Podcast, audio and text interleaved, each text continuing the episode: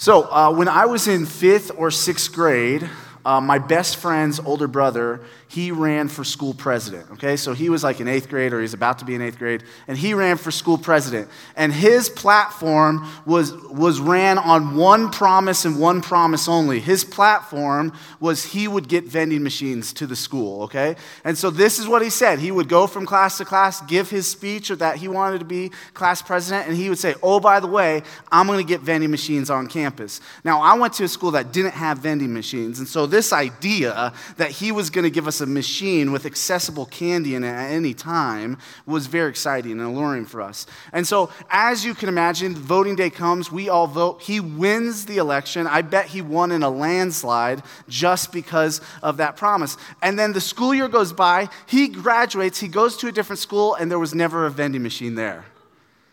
Dirty. His name is Stanko. If, you're, if you listen to Stanko, that was messed up. And so he, it was enough to just promise that he would have vending machines, that we, he got all our, our vote. Now, in his defense, he'll say years later, and this is true, years later, there was a vending machine on campus for like one month. And he claims that was him, but it wasn't him. He just feels bad about his empty promise he made to us. And, and here's the thing about us kids we had wants and desires for candy, and this older leader came along and he said, I can provide those wants and those desires that you have. I can give you what you want. That's all we needed was a promise that some leader could give us what we want. And I think us humans, us adults, we're not that different than uh, kids who are also humans, but we're not that different from kids. We have wants, we have desires, and often we are looking for a king or a leader or a president or a school president to give us our wants and our desires. And today we're starting a new series that's going to be mostly in the book of 1st and 2nd Samuel and 1st Kings, but we're not going all the way through it. And the series is called We Want a King. And in this series, here's what we're going to do we are going to look at the rise and the fall of Israel's first three kings first, King Saul, then King David, and then third, King Solomon. And so we're going to be in this series uh, all the way up until Advent, looking at these three kings. And as we go through this series that we're calling We Want a King series, we're going to see a bunch of things. We're going to explore the themes throughout, woven throughout 1st and 2nd Samuel and 1st Kings themes of power and brokenness, themes of national division and personal failure, and themes of cultivating our hearts after God. And what we're going to see in all three of these kings that the people of Israel wanted in different ways is that it reveals our desperate need for Jesus as king. And so that's the series that we're going to be uh, in. And this story, the story of these three kings, the rise and fall of these three kings, it starts with the people of God, with the Israelites crying out, We want a king. And I think that's a cry a lot of our hearts make as well. So here's what we're going to do today. We're going to be in 1 Samuel 8. We're going to go through the whole chapter of 1 Samuel 8 together. But before we get to 1 Samuel 8, I, I want to kind of set the stage and the context for us. So, one of the things that we'll talk about is how do we read this Old Testament book of 1 Samuel and 2 Samuel? How do we read these books? Uh, are there things we need to pay attention to? And then, after that, I hope to kind of summarize the first seven chapters of 1 Samuel so we know where we're at in the story as we hop into 1 Samuel 8. And then, after we go through 1 Samuel 8 together, there's kind of three things that I think we could learn uh, two of them about ourselves and one of them about God from 1 Samuel 8. Okay? So that's what we're doing today, um, and, and we're going to see what God speaks to us. So we are starting uh, an Old Testament book, and we've been in a New Testament letter the last few months. And so it's good for us whenever we switch books of the Bible to take a minute and go, how, what is the best way to read this book of the Bible? Uh, what can I know about this book of the Bible? And one of the keys, if you don't know this, in reading books of the Bible is knowing what kind of literature, what genre is that book of the Bible. And so we were just in Colossians. Colossians was a letter, or we call it an epistle a lot of times. It was a letter to a, a small local church. First Samuel is not a letter to a small local church. In biblical theology, uh, when they kind of describe the genre of First Samuel and Second Samuel, which really was one book originally, but the scrolls were so long that they parsed them out into two books. Uh, when, when they wrote that book, or how theologians uh, kind of define that genre, is they call it one of two things. They, they'll either call it biblical narrative or historical narrative. It's just two ways of saying the same thing. And so when we get into 1st and 2nd Samuel, as we're going to be through this series over the next few months, we have to know that's the genre that we're in. Because here's what can happen. Sometimes the way we read the Bible is we read every single book of the Bible exactly the same. And when we do that, we mishear God or we misapply things, or we misunderstand things, or things become that much more confusing. And so it's important for us to know that this uh, book, of, book of the Bible that we're going to be spending a lot of time in, it's biblical narrative or historical narrative. That's the genre. And because that's the genre, that means we're going to read it a little bit differently than maybe how we read a typical New Testament book. We're going to read it a little bit differently, and how we hear from God will be a little bit different than how we hear from God in Colossians. And so I like how Eugene Peterson describes this book. He has a great commentary on 1st and 2nd Samuel.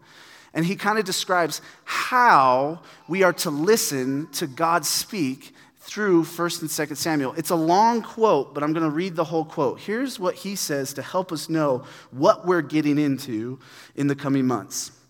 He says this For the biblical way is not so much to present us with a moral code and tell us, live up to this, nor is it to set out a system of doctrine and say, think like this and you will live well. The biblical way is to tell a story and invite us, live into this. This is what it looks like to be human in this God made and God ruled world. This is what is involved in becoming and maturing as a human being. We do violence to the biblical revelation when we use it for what we can get out of it or what we think will provide color and spice to our otherwise bland lives.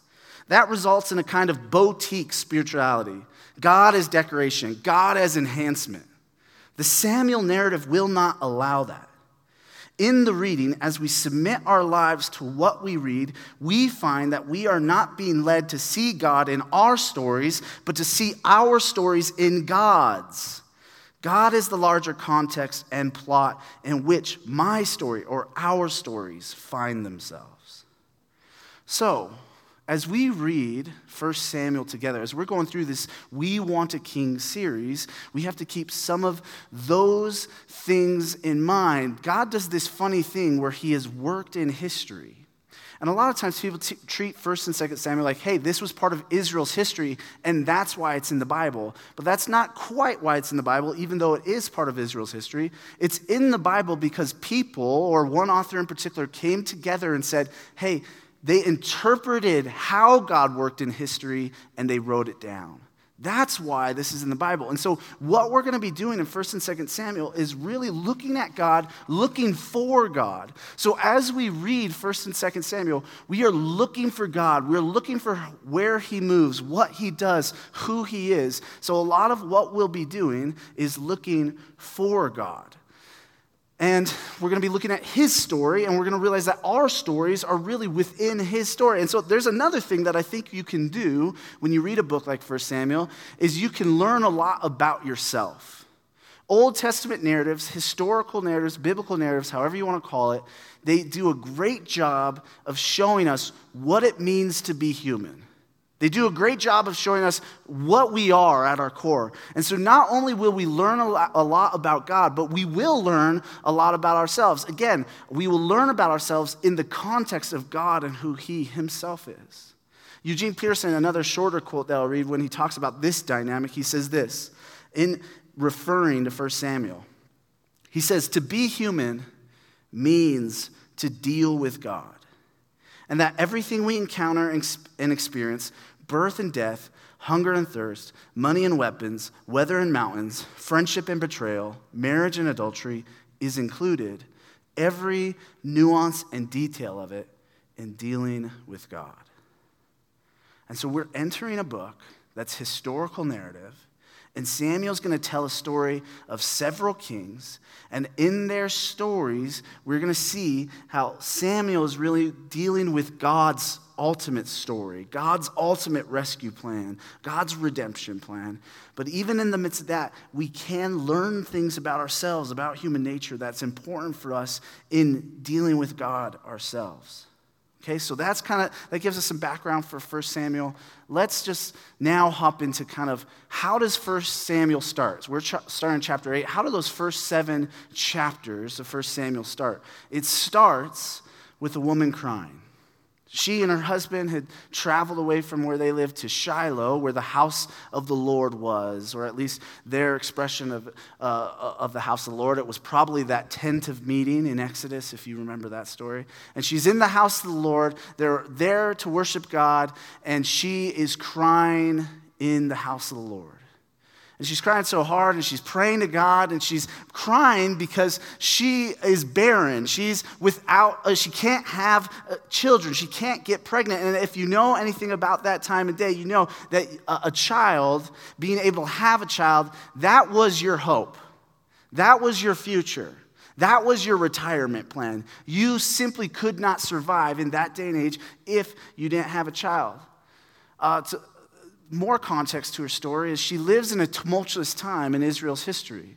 Samuel starts right after the book of Judges. I encourage you go read the book of Judges to know kind of the context in which Hannah, this woman who's crying in the story, where she is. Israel's culture is a mess.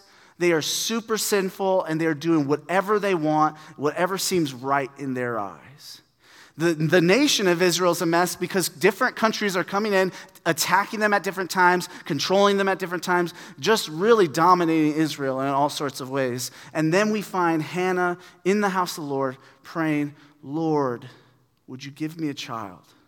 Would you, help, would you make it so I'm not barren? And then she makes this promise to the Lord. She says, Lord, if you give me a child, what I'm going to do is I'm going to dedicate that child to you. I'm going to bring him back to this house the Lord. And I'm going to have him work here in this house the Lord, grow up here as a priest, as one of your priests, God, if you would just give me a child. Well, God hears Hannah's cries and he, uh, he heals her so that she can have a child. And she has this baby named Samuel. And then in 1 Samuel chapter 2, Hannah, in joy because of God's goodness to her, sings this song. And now I'm going to give you a hint. If you ever open up a book of the Bible and one of the lead characters starts off singing a song, you should pay attention to that song because that song is going to really kind of help us see some of the themes and things that are going to go on throughout the rest of this book. And so she sings this beautiful song. And in this song, there's all these beautiful ideas uh, that I think are a preview of what we're going to see in 1st and 2nd Samuel. She talks about a God who opposes the proud and lifts up the humble. She talks about how even though humans do evil and hurt people with their evil and sin, that God is still working throughout history, that He's even working out His purposes in history. That, that God, who had been so good to her, He is the sort of God that cares for the poor and the vulnerable, that even rescues the poor and the vulnerable and fights on their behalf. In this song, she talks about how God Himself will defeat the powerful oppressors one day. And then the end of the song, it ends with this line that kind of says that God is going to raise up a king who's going to be anointed to do the work of God in judging and taking care of evil. And so, uh, that's the song we get, and I think that's a great preview to what we're going to see in a lot of 1st and 2nd Samuel.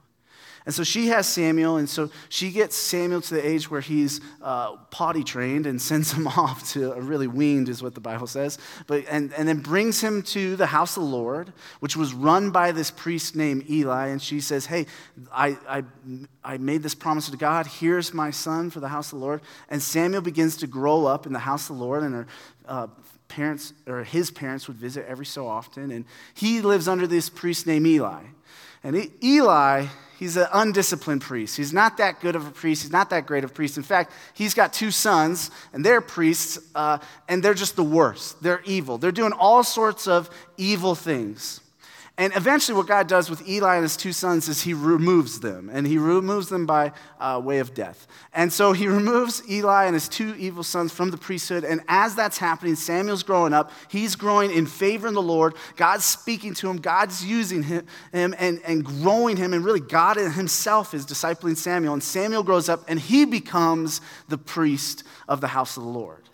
And Samuel is the kind of priest you are proud to say he's your priest. He's the kind of priest that does right by the Lord. He's the kind of priest that loves the Lord. He's the kind of priest that obeys the Lord. He, he is such a good priest that he actually even becomes like a judge over Israel. So, what this means, if you read the book of Judges, judges were people that helped kind of rule Israel in a sense and especially help save them and protect them from enemy forces. And so, he becomes a judge. Not only is Samuel a judge, but it refers to him as a prophet. So, Samuel is also someone that speaks the very words of God to God's people. And so, the first seven chapters cover a bunch, a handful of stories, but by the time we get to chapter eight, Samuel has grown up, he has been a very good priest, and he's old. He has sons of his own at this point, and that's where our story picks up. And so we're going to be in 1 Samuel 8. We're going to read the first nine verses. They should be on the screen.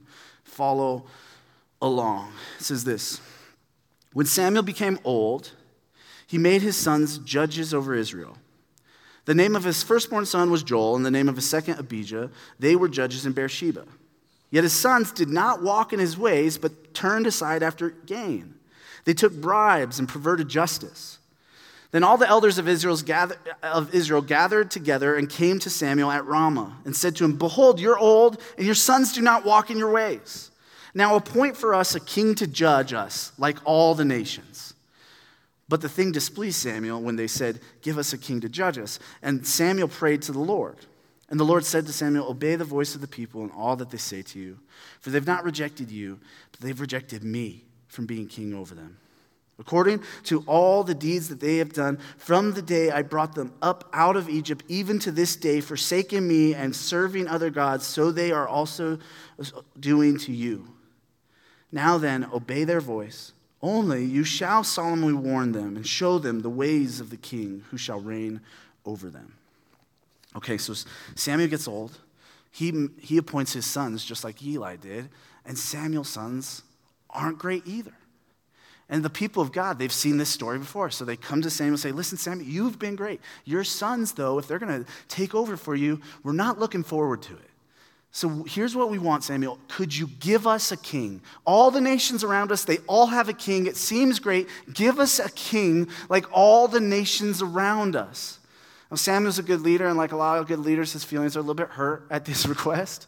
And so he goes to the Lord and brings his hurt feelings to the Lord and says, Lord, this seems wrong to me. This doesn't seem right to me.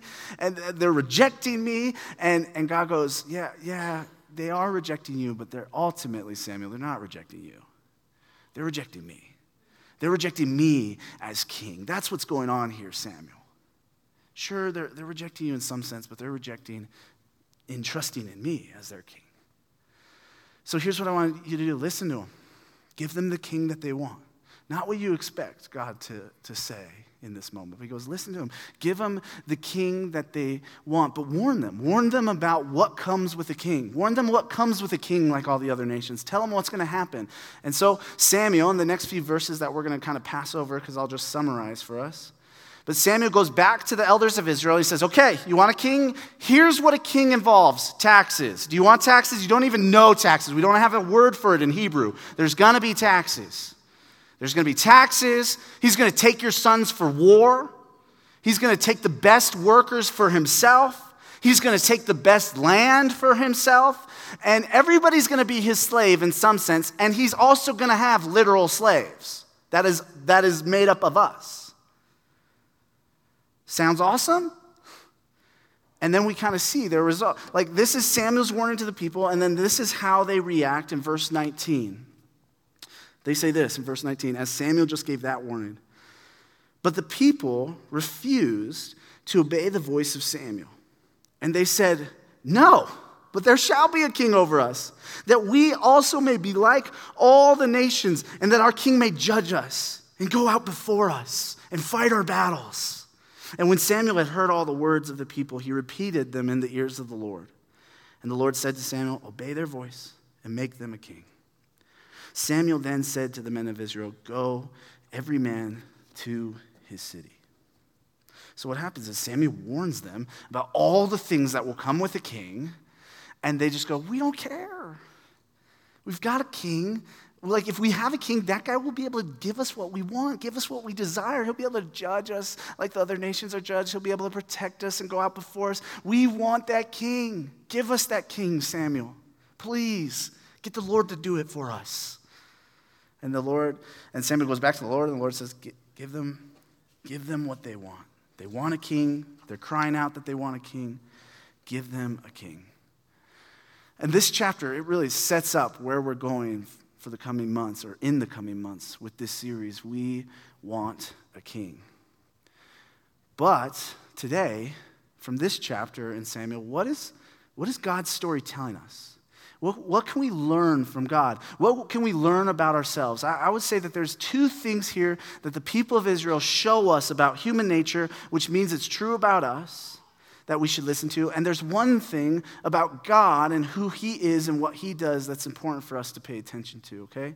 So, three things. The first thing that we can learn from this text is this that the people of Israel teach us that we all really want to be ruled like those around us are being ruled.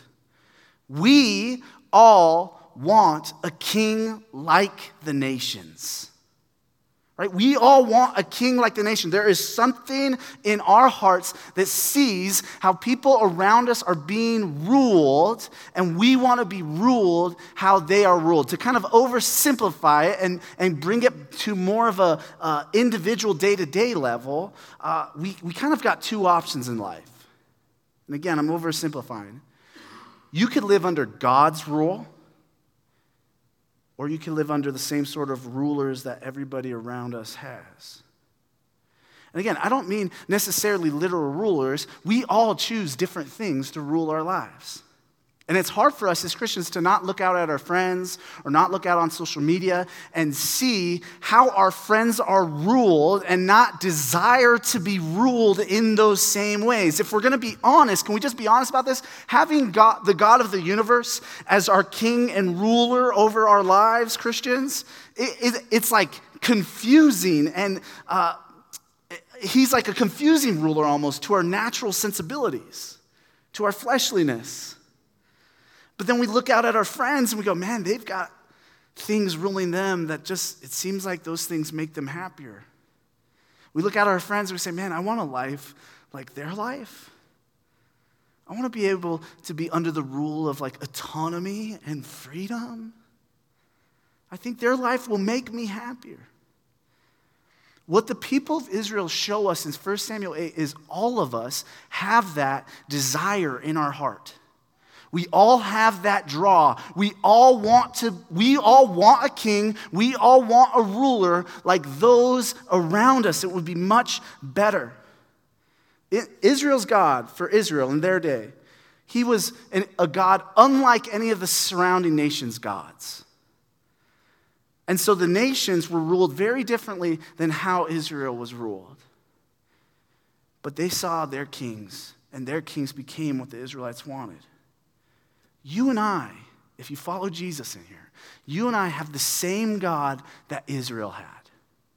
Which means, in just our normal day to day life, our lives ruled by God who is king looks very different than the average person around us. And because of that, we yearn for their kings instead of our king. Our hearts are easily enticed into thinking the things that rule our friends will make us happier and give us more when in reality, those things tax and enslave our souls. I'm not saying there's not good in the world around us, there's lots of good. That's why sometimes those kings and rulers are so compelling to us. I would just say those are good things under our good king. And I think our hearts, they just, they want to, they would rather just not be ruled by God. We would rather be ruled by a king like the nations around us, like the people around us, a king that's more acceptable in our friends' eyes, a king that's more acceptable in our eyes, if we're going to be honest, a king that can give us what our friends have when our king seems to be withholding at times.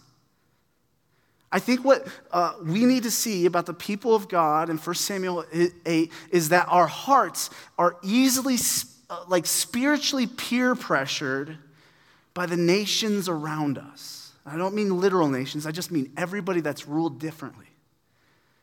Our hearts are spiritually peer pressured, and we want a king like they have. We want a ruler like they have, and we desire that sort of king.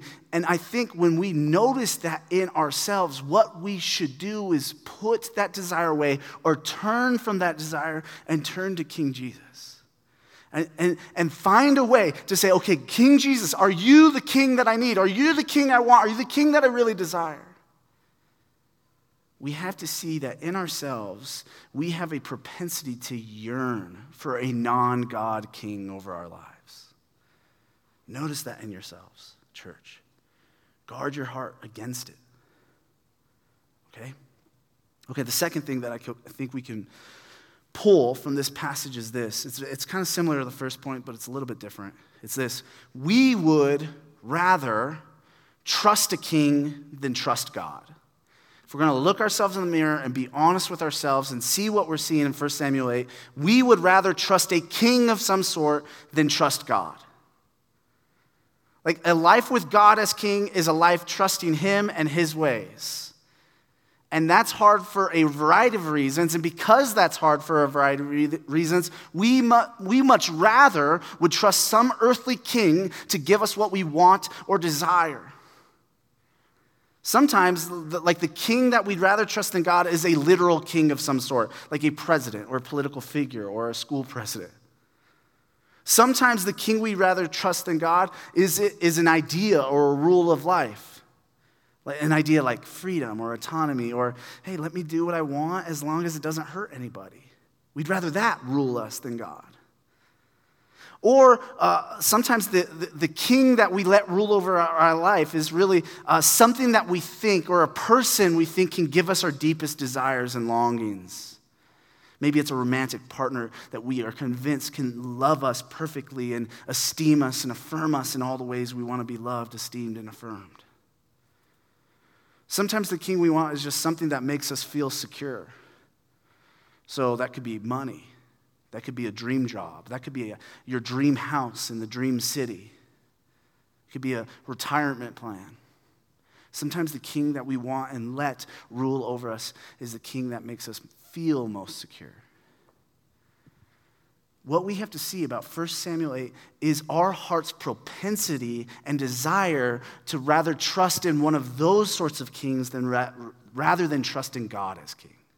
That's in us, that's in our hearts. We have to see that in us. In fact, I think it's so bad. Sometimes we are content not just to be ruled by just one of those kings like money or a romantic partner or a political figure. We are content to simply be ruled by the pursuit of those things. Like we don't even have those things, we just want to try to get them. And so we let our lives be ruled by the pursuit of those things. We would rather the pursuit rule us than God at times. We have to notice this in us. I think in 1 Samuel, what we see is that we would rather trust a king than trust God. The reality is, you, you and I were made to trust God. And in fact, God is on a rescue mission right now to make it so that we could trust Him perfectly and wholly and totally again. But in the meantime, church, we should look at 1 Samuel 8 and we should heed the warning that Samuel gives the Israelites. He says, although the king that you want to trust might seem better, there's all sorts of ways that that king is going to hurt you in the end. Trust God instead. Samuel shows us that our lives are really a practice in trusting God over and over again. Our lives are a practice in trusting God. It's not uh, well, it is part of our sinful nature to want to trust something else than God, but we can turn to it and we can make a practice of trusting God instead. We should notice in us that we'd all much rather trust someone or something else as king besides God. I think it's good for us to be honest with ourselves. I think a lot of the problems in humanity and in Christians in particular is we're not honest with ourselves. Be honest with those desires in you and begin to place them where they should go. You were made to trust in God, not in some weak king. All right, the last thing uh, that I think we could pull from this text is about kind of how God works in the world sometimes. And it's this God sometimes gives us the king we want. Even when we're wrong, sometimes God gives us the king that we want. Here's what I know about God He's not as heavy handed as a lot of us think He is. God is a lot more like the father in the prodigal son story in Luke 15 than we would like to admit at times.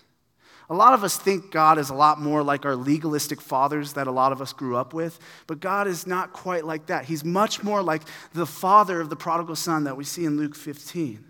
And so this is what happens. Sometimes what happens is all of us want a king of some sort to rule our life, and our hearts cry out for it. And then God, because He loves us as His children, He will warn us about what that king will eventually give us we then will I still want the king. I still want the candy. I don't care about the cavities. And so then God will let us have that king over our life. And often that king comes with many consequences. And what I want us to see here is that is true for a lot of us. A lot of us cry out for a king of some sort. God warns us about that king. We still want the king, and so God lets that king rule over us. And then we're surprised when that king fails us. Right? Maybe, maybe money is your king. The consequences with having money as a king will be um, you're, you're just never going to be satisfied. You're never going to be satisfied and you're going to have a lot of anxiety. Maybe that's not your king. Uh, maybe beauty is your king. Maybe you really care about being beautiful and looking good. I would just say have fun dying a million deaths as you look in the mirror at your deteriorating face. When beauty's your king, that's what, that's what it leads to. I wish I could tell you that's not going to happen to you. No, you'll be beautiful till you're 99. No, you're going to look scary at some point. In God's eyes, you'll be beautiful. Not mine. Um, when beauty is your king, you die a million deaths internally because that king won't satisfy you, won't actually give you what you want. Maybe power is your king. Here's what I know about power God humbles the powerful time and time and time and time and time again. So if power is your king, God will humble you. Maybe chasing the love of the culture around you is your king. The love of, of the world is your king. He'll let that be your king and he'll let it love you and rule you imperfectly. And you always feel dissatisfied, dissatisfied by the love the world around you can give you. Maybe feeling good or pleasure is your king. You're like, I just want to feel good. I just want pleasure. That like that's my king. That's what I'm going to chase after. This is what's going to happen. You're going to become a weak person. As someone who I think chases pleasure too often, it makes me weak when I let that king rule me. I become a weak person. Maybe romance is your king. I'll tell you this God's not going to bless the broken road. like you're going you're going to go through a string of broken relationships, maybe not always, but if romance is your king, you're never going to be satisfied. Even if you found the perfect person for you, if love is your king, romance is your king, that perfect person will never romance you enough to make you feel significant and loved. Maybe you, maybe you want a literal king. There's a political figure of some sort that you want as king, and that's what you make your king. Here's what God will do He'll let that person become the king you hope in. And then what's going to happen is you're going to die either making the world a worse place or you'll die without hope for this world. You'll die going, This world is deteriorating massively. That's what happens when you make a political leader of some sort your king. he, he or she is a weak king. God sometimes will give you over to the king that you cry out for. We see that in 1 Samuel 8. Even though that might not have been what was right for them, it seems. That really God as king was, is what was right for them.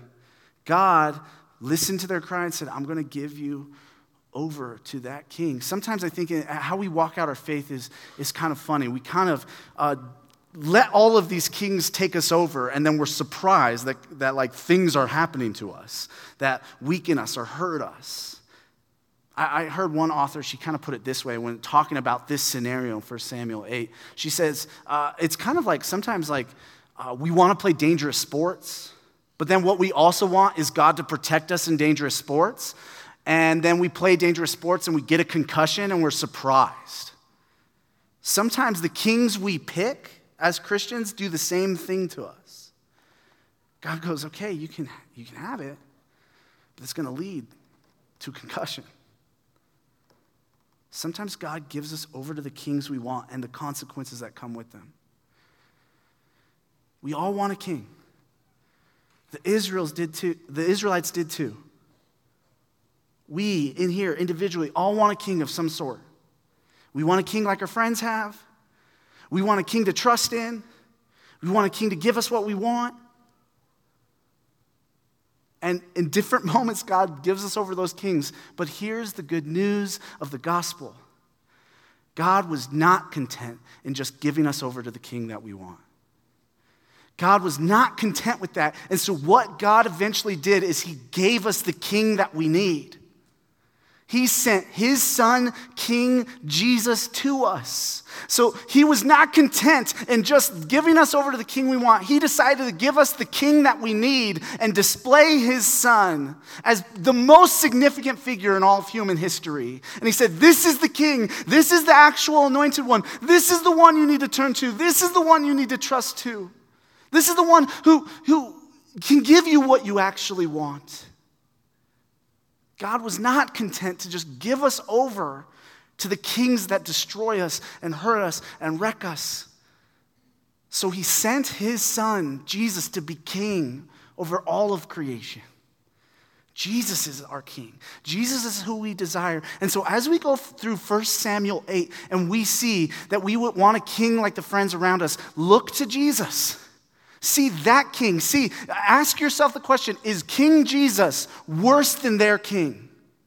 And the moments, even when your heart says yes, find some good friends around you that will show you the truth that he's far better. When you'd rather trust in different things or different kings that aren't King Jesus, look to the Gospels, read the Gospels, see the sort of King Jesus is, and see how he is far more worthy of your trust than some minute thing. Jesus is the king God wants to give us. Jesus is the king that we need. Friends, when our hearts do end up looking to some other, to trust some other king, see how Jesus is far stronger than that weak king you're turning to. See how Jesus is the king strong enough to allow death to befall him, and that is the very way he defeats death. That's how strong our king is.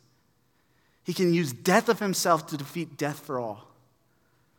When it seems like, uh, friends, when it seems like the consequences of, uh, of your various loyalties to non God kings are catching up to you and you feel like you're too far gone, remember that the resurrected, real King Jesus lives and he has his arms open just like that prodigal father, saying, I'm the king you want, I'm the king you need. Come back.